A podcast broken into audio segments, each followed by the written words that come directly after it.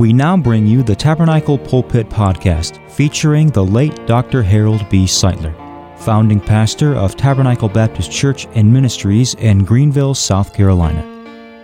And now, today's edition of the Tabernacle Pulpit Podcast. Your Bible open, Matthew chapter number 26. I'd like to begin with verse number 1. Then I'd like to pick it up also down in verse number 17. I have never tried to preach from these verses in the pulpit, I don't think. In all the days of my life, I'm certain I've never tried to use the text that I want to use tonight in verse number 22. So let's look with your Bible open, please. It came to pass, verse 1, Matthew 26. Uh, when Jesus has finished all these sayings of chapter 25 and the Olivet Discourse, very interesting thing to me to note that immediately after the Lord finished giving uh, the Olivet Discourse that has to do with the second coming of our Lord, that immediately upon that, uh, the death of our Lord begins to take shape. In chapter 26, you've got the betrayal of our Lord. You also have Jesus before the Sanhedrin court in the house of Caiaphas. You also have the Garden of Gethsemane experience. And then you have the Last Supper immediately after the Olivet Discourse. And then uh, in chapter 27, of course, you have the crucifixion of our Lord. When Jesus finished all these sayings of the Olivet Discourse, he said unto his disciples, Ye know that after two days is the feast of the Passover, and the Son of Man is betrayed to be crucified. Now, Jesus talks rather familiar in verse number two about the feast of the Passover. If there was anybody in the world that was familiar with the feast of the Passover, the Lord was. If there's any group in the world that was familiar with the feast of the Passover, the 12 disciples were. And Jesus said to the 12, Ye know that in two days is the feast of the tabernacle, feast rather of the Passover, after two days. Now, this was a very important thing to our Lord because it's on this feast of the Passover that our Lord is to die, the last lamb to shed his blood upon the cross for your sins remission and for mine. He was born for this hour. He was born for Calvary. He was born crucified. He was born rejected of men. He was born to suffer. He was born to receive the judgment of God in uh, his body in my place and in my stead. And after two days, he said, that great event will transpire. The feast of the Passover will become a reality. And the last lamb, God's lamb, shall die on this particular day of the feast of the Passover. Uh, and now in verse number 17, now when the first day of the feast of unleavened bread uh, was at hand, Jesus came to, the disciples rather came to Jesus, saying unto him, Where wilt thou that we prepare for thee to eat the Passover? And to celebrate the feast of unleavened bread. Now, the feast of the Passover was one single day when the Passover lamb was slain, and this has been observed, of course, since Moses' day, 1,400 years prior to the days of our Lord. Every year on this particular day, and the feast of the Passover always fell on the 14th day of the first month. And it was on that day that every Passover lamb had been slain under the strict uh, direction of the law and supervision of the priest in Israel. Now, this is no different. Here's another feast of the Passover. But the Feast of Unleavened Bread is a seven day celebration. And in that Feast of Unleavened Bread that began on the same day of the Passover, uh, all the Jews were required to put all leaven from their food, all leaven from their, uh, their, their bread, and eat unleavened bread uh, for seven days. Leaven in the Bible is always a type and symbol of that which is evil and uh, sinful and wrong. And the fact that they celebrated the Feast of Unleavened Bread is a type and symbol of your sanctification and my uh, sanctification. These Jews were to put out all leaven from their mm, diet, from their food for seven days as they celebrated the Feast of Unleavened Bread. Now, later on, on the 14th day, they celebrated the Feast of the First Fruits. And then uh, 50 days following that, they celebrated the Feast of Pentecost. And then four months following that, they celebrated the Feast of the Trumpets. And then two weeks following that, they celebrated the Feast of Atonement. And then immediately following that, they celebrated number seven, the Feast of the Tabernacle. Now, all of this is set up in the Old Testament, in the law of Moses. It's God's economy. It's God's plan of redemption and plan for the ages written down in the Bible long centuries before the Savior was ever born. This is one of the reasons I believe the Bible. The Bible is the most unique book in all the world. Of course, the worldly wise would never see the symbolism and significance of the seven feast days in their relation to the church, in their relation to God's plan for the ages, no more than the worldly wise see the significance of the seven parables in Matthew 13, or the seven letters to the seven churches in Revelation 2 and 3. The worldly wise see no significance. But you and I that are spiritually minded and have the spirit of discernment, we see great significance uh, in the seven feast days, in the seven parables of Matthew 13, and the seven letters to the seven churches of Revelation 2 and 3. Great significance we put in those things because they speak of God's plan, God's economy, God's purpose down through the ages. And that's especially so with the feast of the Passover, uh, the day the Passover lambs were slain, and the feast of unleavened bread, seven days, no leaven was to be consumed by any Jew during the celebration of the feast of unleavened bread. Now, the disciples have been celebrating that feast, being Jews, every year for a long time. The Lord Jesus, being a Jew, had celebrated the feast of the Passover for years. Sure. And his mother and dad, being Jews, his foster father, being Jews, had no doubt celebrated the feast of the Passover for years before the Lord was born. Uh, Jesus is quite familiar with what he's doing. And the disciples are quite familiar with what they're doing. And that's why the disciples came to Jesus one day before the Feast of Unleavened Bread and said, Now, where wilt that we prepare uh, the Feast of Unleavened Bread? Where are we going to have the supper, the feast, and celebrate this first day of the Feast of Unleavened Bread? Evidently, they had done that the year before somewhere, and the year before that somewhere, and the year before that somewhere. And so those disciples take it for granted the Lord's going to celebrate the Feast of Unleavened Bread again, and they did. They sure did. And so they came to the Lord and said, Now, uh, where are we to go? We have no upper room. We have no gathering place. We have no kitchen uh, to prepare a meal. And we don't know where to go. Lord, you, you help us out now. Just one day, the Feast of Unleavened Bread. Where are we to prepare to eat uh, the Passover? And Jesus said, Go into the city to such a man. Now, the Lord knew exactly where to tell these disciples to go. And you say to this man, The Lord, the Master saith, My time is at hand, and I will keep the Passover at your house, at thy house, with my disciples. Now, evidently, the Lord knew what he was talking about. You just wouldn't walk up to anybody's door and knock on anybody's door and say, Now, uh, we want to borrow your dining room for tonight. You don't do that. Evidently, the Lord knew this man and knew that uh, it would be all right and that he'd be responsive and that he would gladly allow Jesus and his disciples to use the upper room for that last uh, uh, supper uh, with he and his disciples.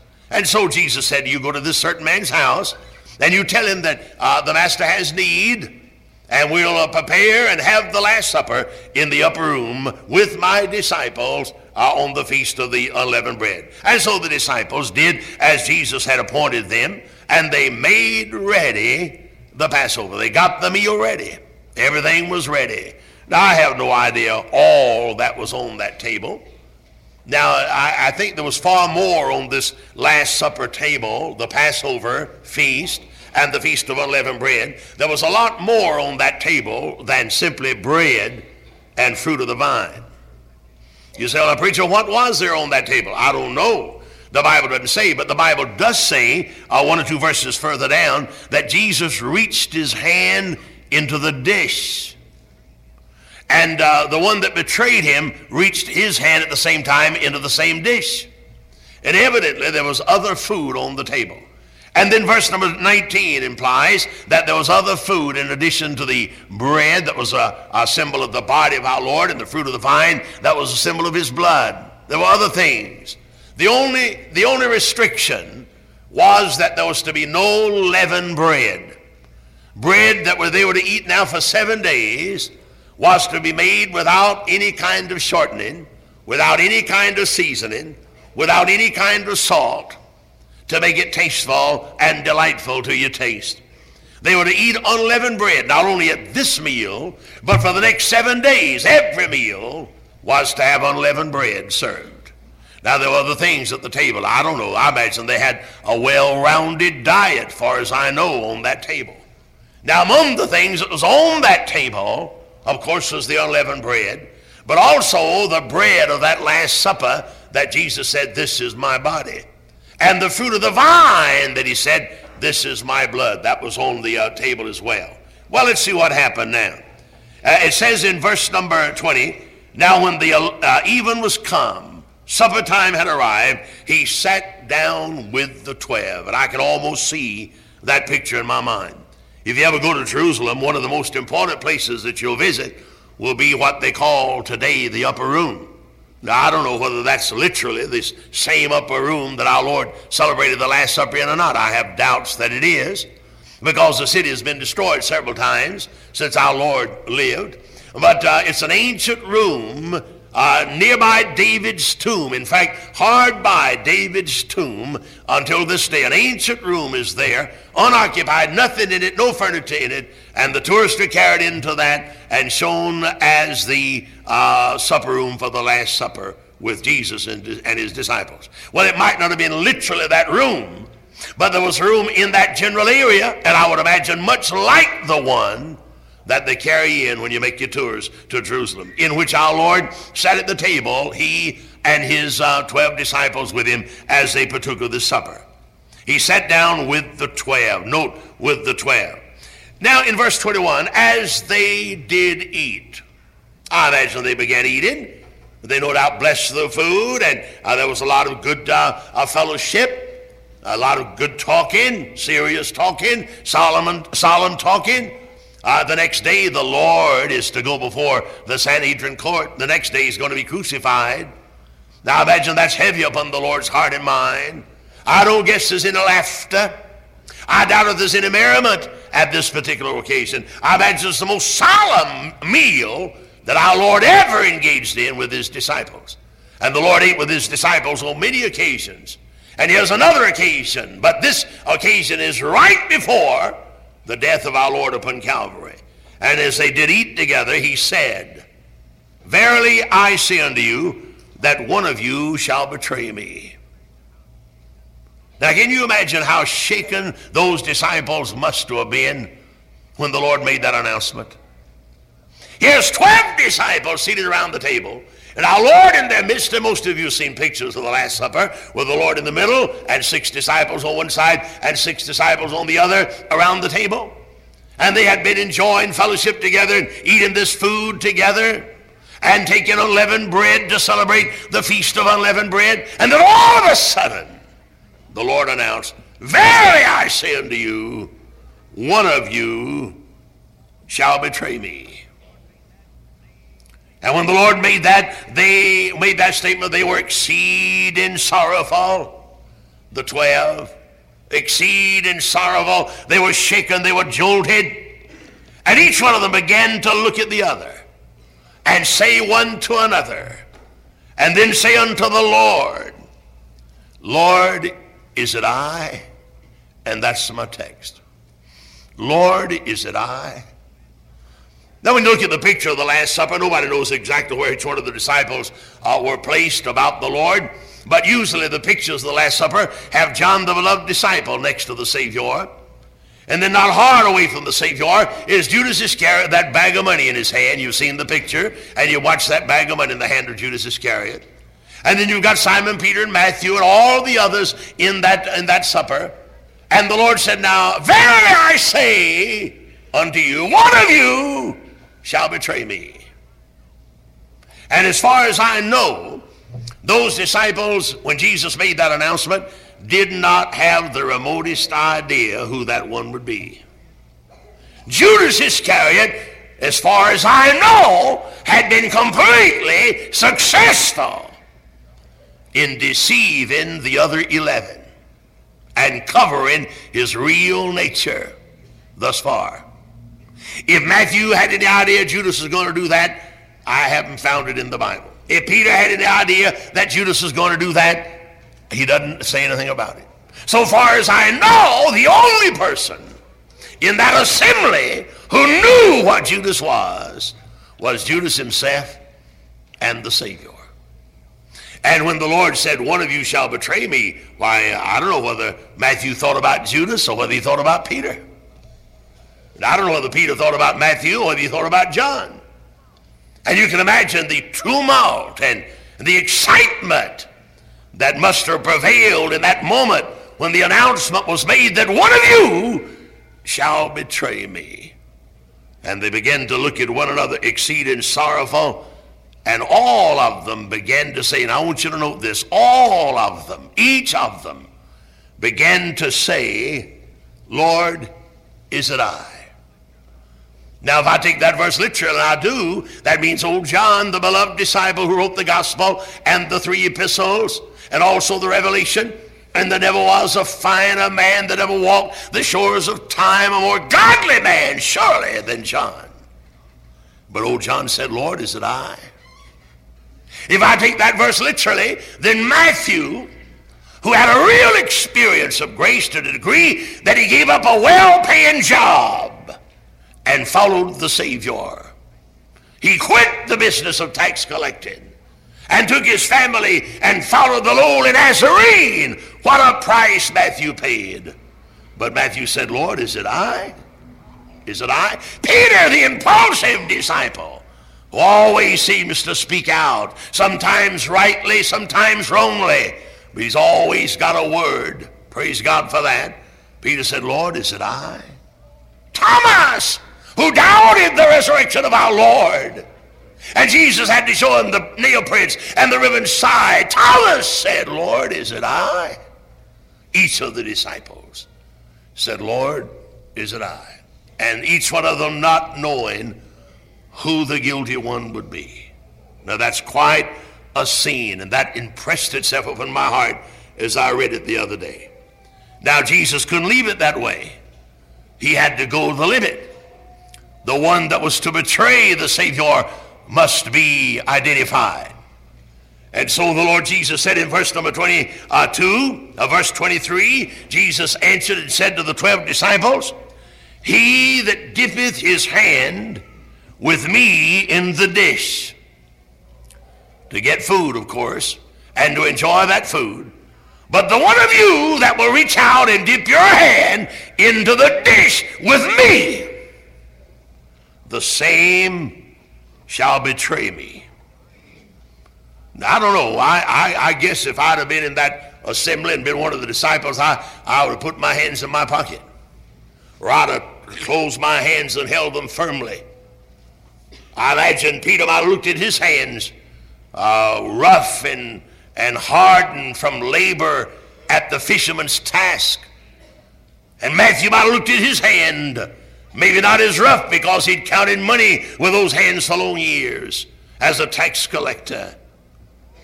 And old Thomas might have looked at his hands. And as he looked at his own hands, he might have remembered the nail-pierced hand of the Savior that he saw after the crucifixion. And uh, I don't know, I don't know. But I, if I'd been in that assembly, I think I'd have settled my hands. I think I'd have held my hand. I think I'd have put my hand in my pocket. I think I'd have said, now, by the grace of God, I sure won't put my hand in that dish while the Savior puts his hand there. Now the Lord said, Behold, the one that dips his hand into the dish with me, the same shall betray me. And I imagine every one of those disciples began to look at the Lord, and then they commenced to look at one another and they watched where the hands were, whether in their pockets or whether they were clasped together or whether they were being uh, uh, uh, seated upon or sitting upon.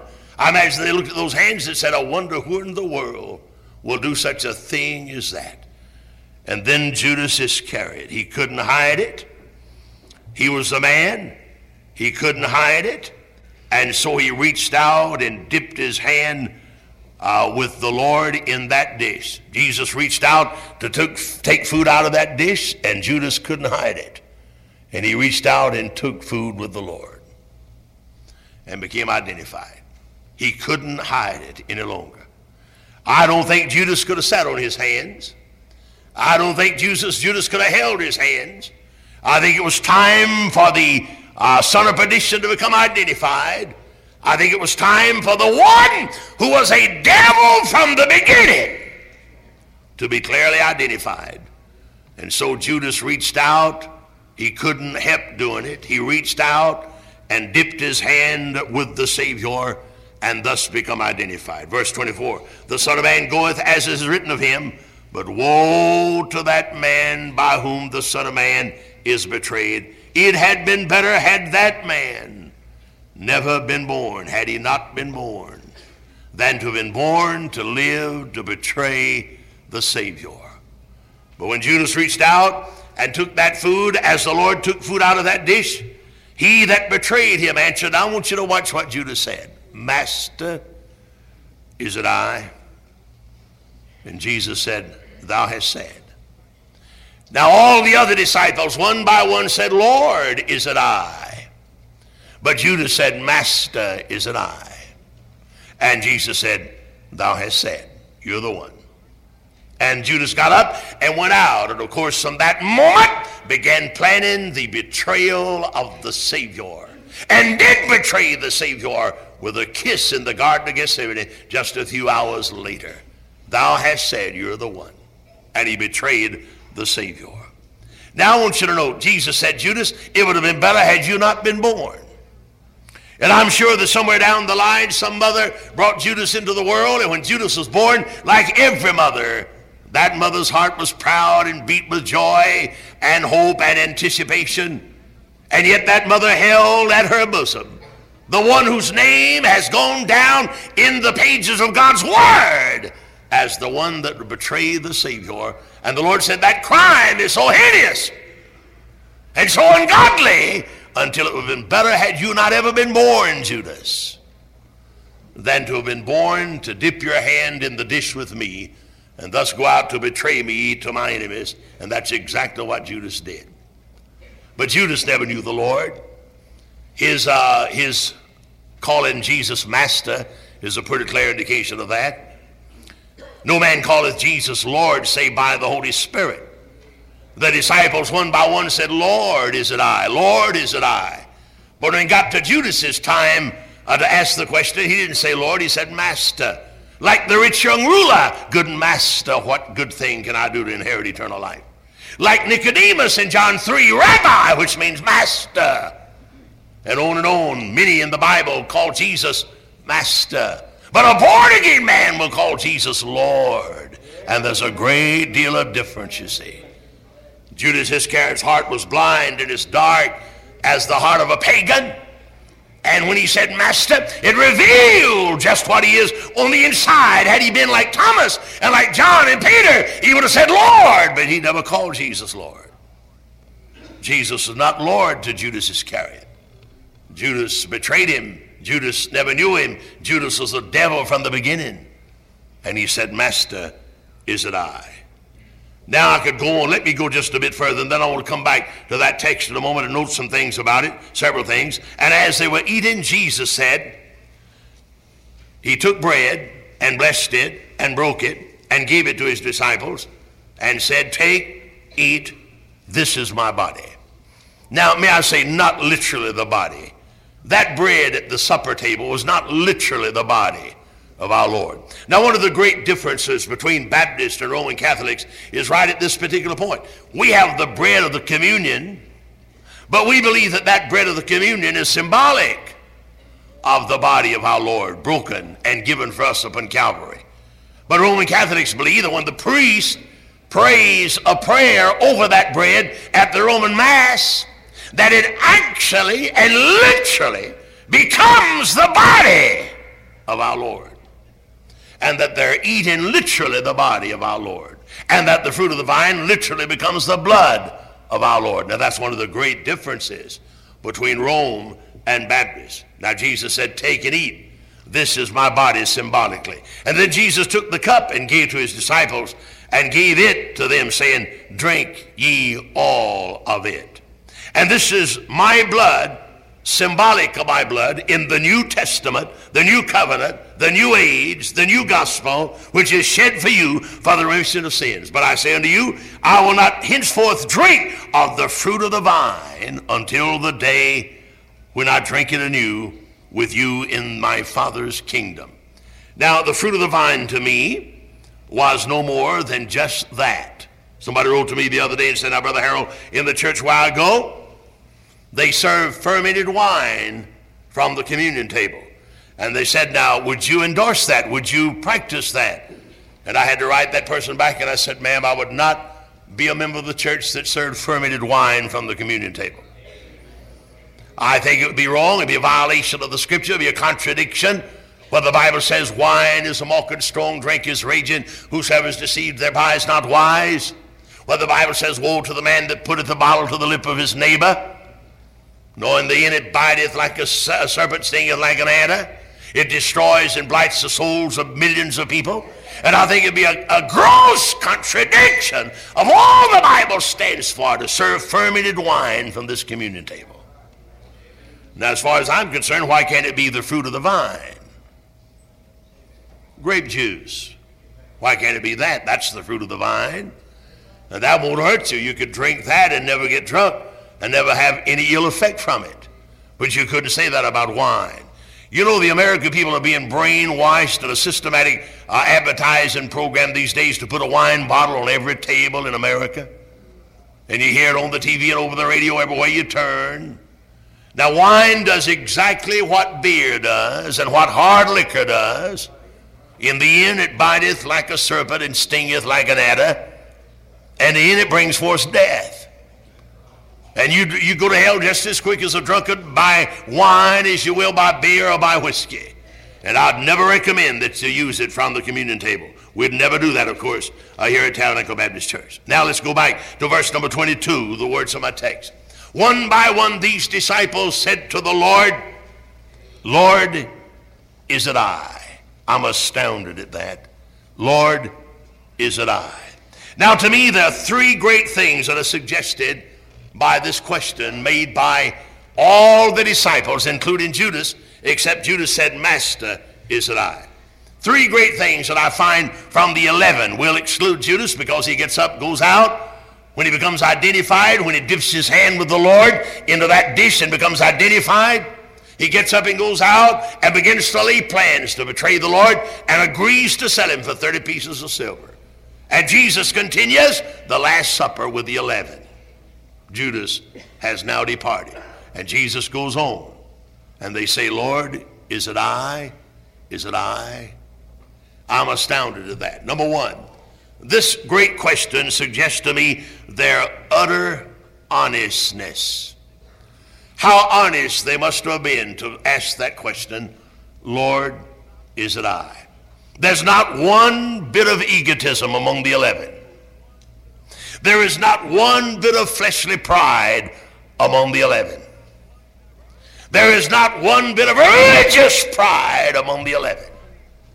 They're all honest enough and humble enough, one by one, to say, Lord, is it I that would do a terrible thing like that? Their utter honestness overwhelms me. I suspect that if I was in a place like that, or if you was in a place like that, uh, we would have tried to cover it. If we'd had any idea that it would have been us, we might have tried to cover anyway. Or we might have tried to excuse. But as far as I know, not one of the eleven tried to make any defense. As far as I can tell from the question, all eleven admitted the potential, admitted the possibility. And they were earnest enough to say by their question, Lord, I'm a rascal, and I could do a thing like that. God forbid that I do a thing like that, but I could do a thing like that. Lord, is it I? They didn't try to cover that, did they? They were completely and utterly honest by saying, Lord, is it I? Now, let's learn a lesson at that point. There is not one bit of use in the world for me or you, anybody else, to try to cover up with a religious pretense. We're not kidding anybody. We certainly can't kid God. We don't deceive God. We don't deceive ourselves. And you're not going to deceive everybody long. Judas Iscariot had everybody fooled for a while, but the Lord had a way of revealing who Judas, Judas was and what Judas was. And old Judas might have tried to keep his hand in his pocket, but he reached out and put his hand in that dish with the Lord just as sure as you live. He reached out then, took that food with the Lord, and became identified. He couldn't help himself. God said, I'm going to mark you. And old Judas reached out and took that food with the Lord. But those 11 disciples said to themselves, Isn't this a terrible thing? That one of us, one of the disciples, one of the same 12 that we find recorded in Matthew 10, one of the same 12 to whom the Lord gave the Great Commission in Matthew 10 that I preached about this morning on the TV, uh, the same 12 Jesus said to uh, uh, heal the sick, cleanse the leper, raise the dead, and uh, freely you've received, freely you give, cast out devils. One of those would betray. Judas Iscariot was given that, that commission, by the way, and went along with the 12 disciples from the very beginning of those three years till this last supper went right along with them. And he was so popular among them until he was elected treasurer of the group and carried the money back. And yet those fellows, when Jesus said, one of you shall betray me, are so honest and so utterly honest until each one of them say, Lord, is it I? The second thing that I learned from this tremendous question is that these disciples had a knowledge of the weakness of the flesh. They knew how weak their flesh was. They knew it. Now, one of the saddest things I've ever seen in my life is for a man to put too much confidence in the arms of the arm of the flesh. I've seen that happen so many times. Don't ever glory in the flesh. Sometimes I get a little bit amused at young people. I, I feel I feel for them because I know what a young Christian is facing. I thank God for young Christians. I thank God for young men. These fine Bible Institute students we have here in the Bible Institute, I look at them sometimes with real godly envy because they've got youth and I don't have it. I wished I could be young again to give my life to God. I thank God for these young men. But I find sometimes that young people don't really understand. Young people uh, uh, can mighty easy sometimes uh, think more highly of themselves than they ought, or put too much dependence in the arm of the flesh. They say to themselves, I can handle it, I can do it. But those disciples had long since gotten over that, evidently, from the question they made. From the question they said, Lord, is it I? And from that question, I see that they knew how weak the flesh was. And when John said, Lord, is it I? Even John, the beloved disciple, is admitting that in his flesh there is the potential of doing exactly that. Now, that's pretty hard for us to admit. Pretty hard for us to admit. I've been saved 48 years and preaching 35 of them, and it's pretty hard for me to admit that sin lieth at my door. It's pretty far hard for me to concede that except I mortify my members which are upon the earth, that I'll make shipwreck of my faith and bring disgrace upon my wife and my children and my grandchildren and disgrace upon you, and I'd rather die in this pulpit tonight than to live to do that. But I want to say to you that I have never gotten to the place where I thought in my flesh I was able to apprehend. Were it not for the grace of God, I would never be able to persevere. I would never go on. I would have already made havoc and ruin of my ministry and shipwreck of my faith, except by the grace of God. I'll never reach this point. When you put too much confidence in your flesh, you're doing a, a dangerous thing, very dangerous thing. And evidently, these disciples had sure grown in grace and knowledge to the degree that they put no confidence in the flesh. They knew how weak their flesh was. And even John, the beloved disciple, said, Lord, is it I? Would I do a terrible thing like that? And even old Peter, with all of his grace and boldness, said, Lord, is it I? Would I do a thing like that? Now, brethren, that's what the text says. One by one, every one of them said, Lord, is it I? And I learned from that question their knowledge of the weakness of the flesh. Now, brethren, my hope is built upon nothing less than Jesus' name and his righteousness.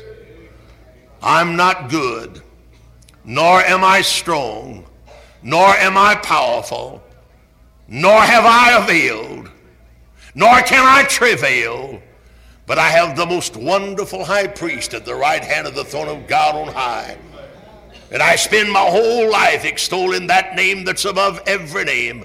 And I live and move and have my being in him. And I can do all things through him who strengtheneth me. And without him, I am nothing.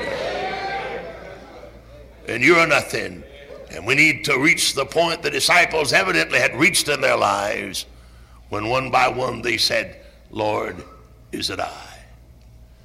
say, preacher, you don't think much of me. I think as much of you as I think of me. I don't think much of myself. I'm no good except in the grace of God, brethren. I can't glory except I glory in the cross. Don't you dare glory except you glory in the cross.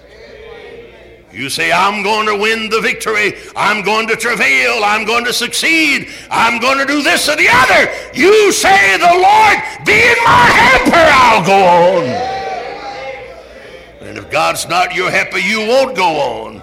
You can't go on except God enable, except God give you grace to go on. You can't go on. And those disciples learned a great lesson when they said, Lord, is it I? And then number three, I also learned from this question by each of the 11 disciples, I learned their readiness to repent. They're saying when they said, Lord, is it I? Well, old John said, Lord, is it I?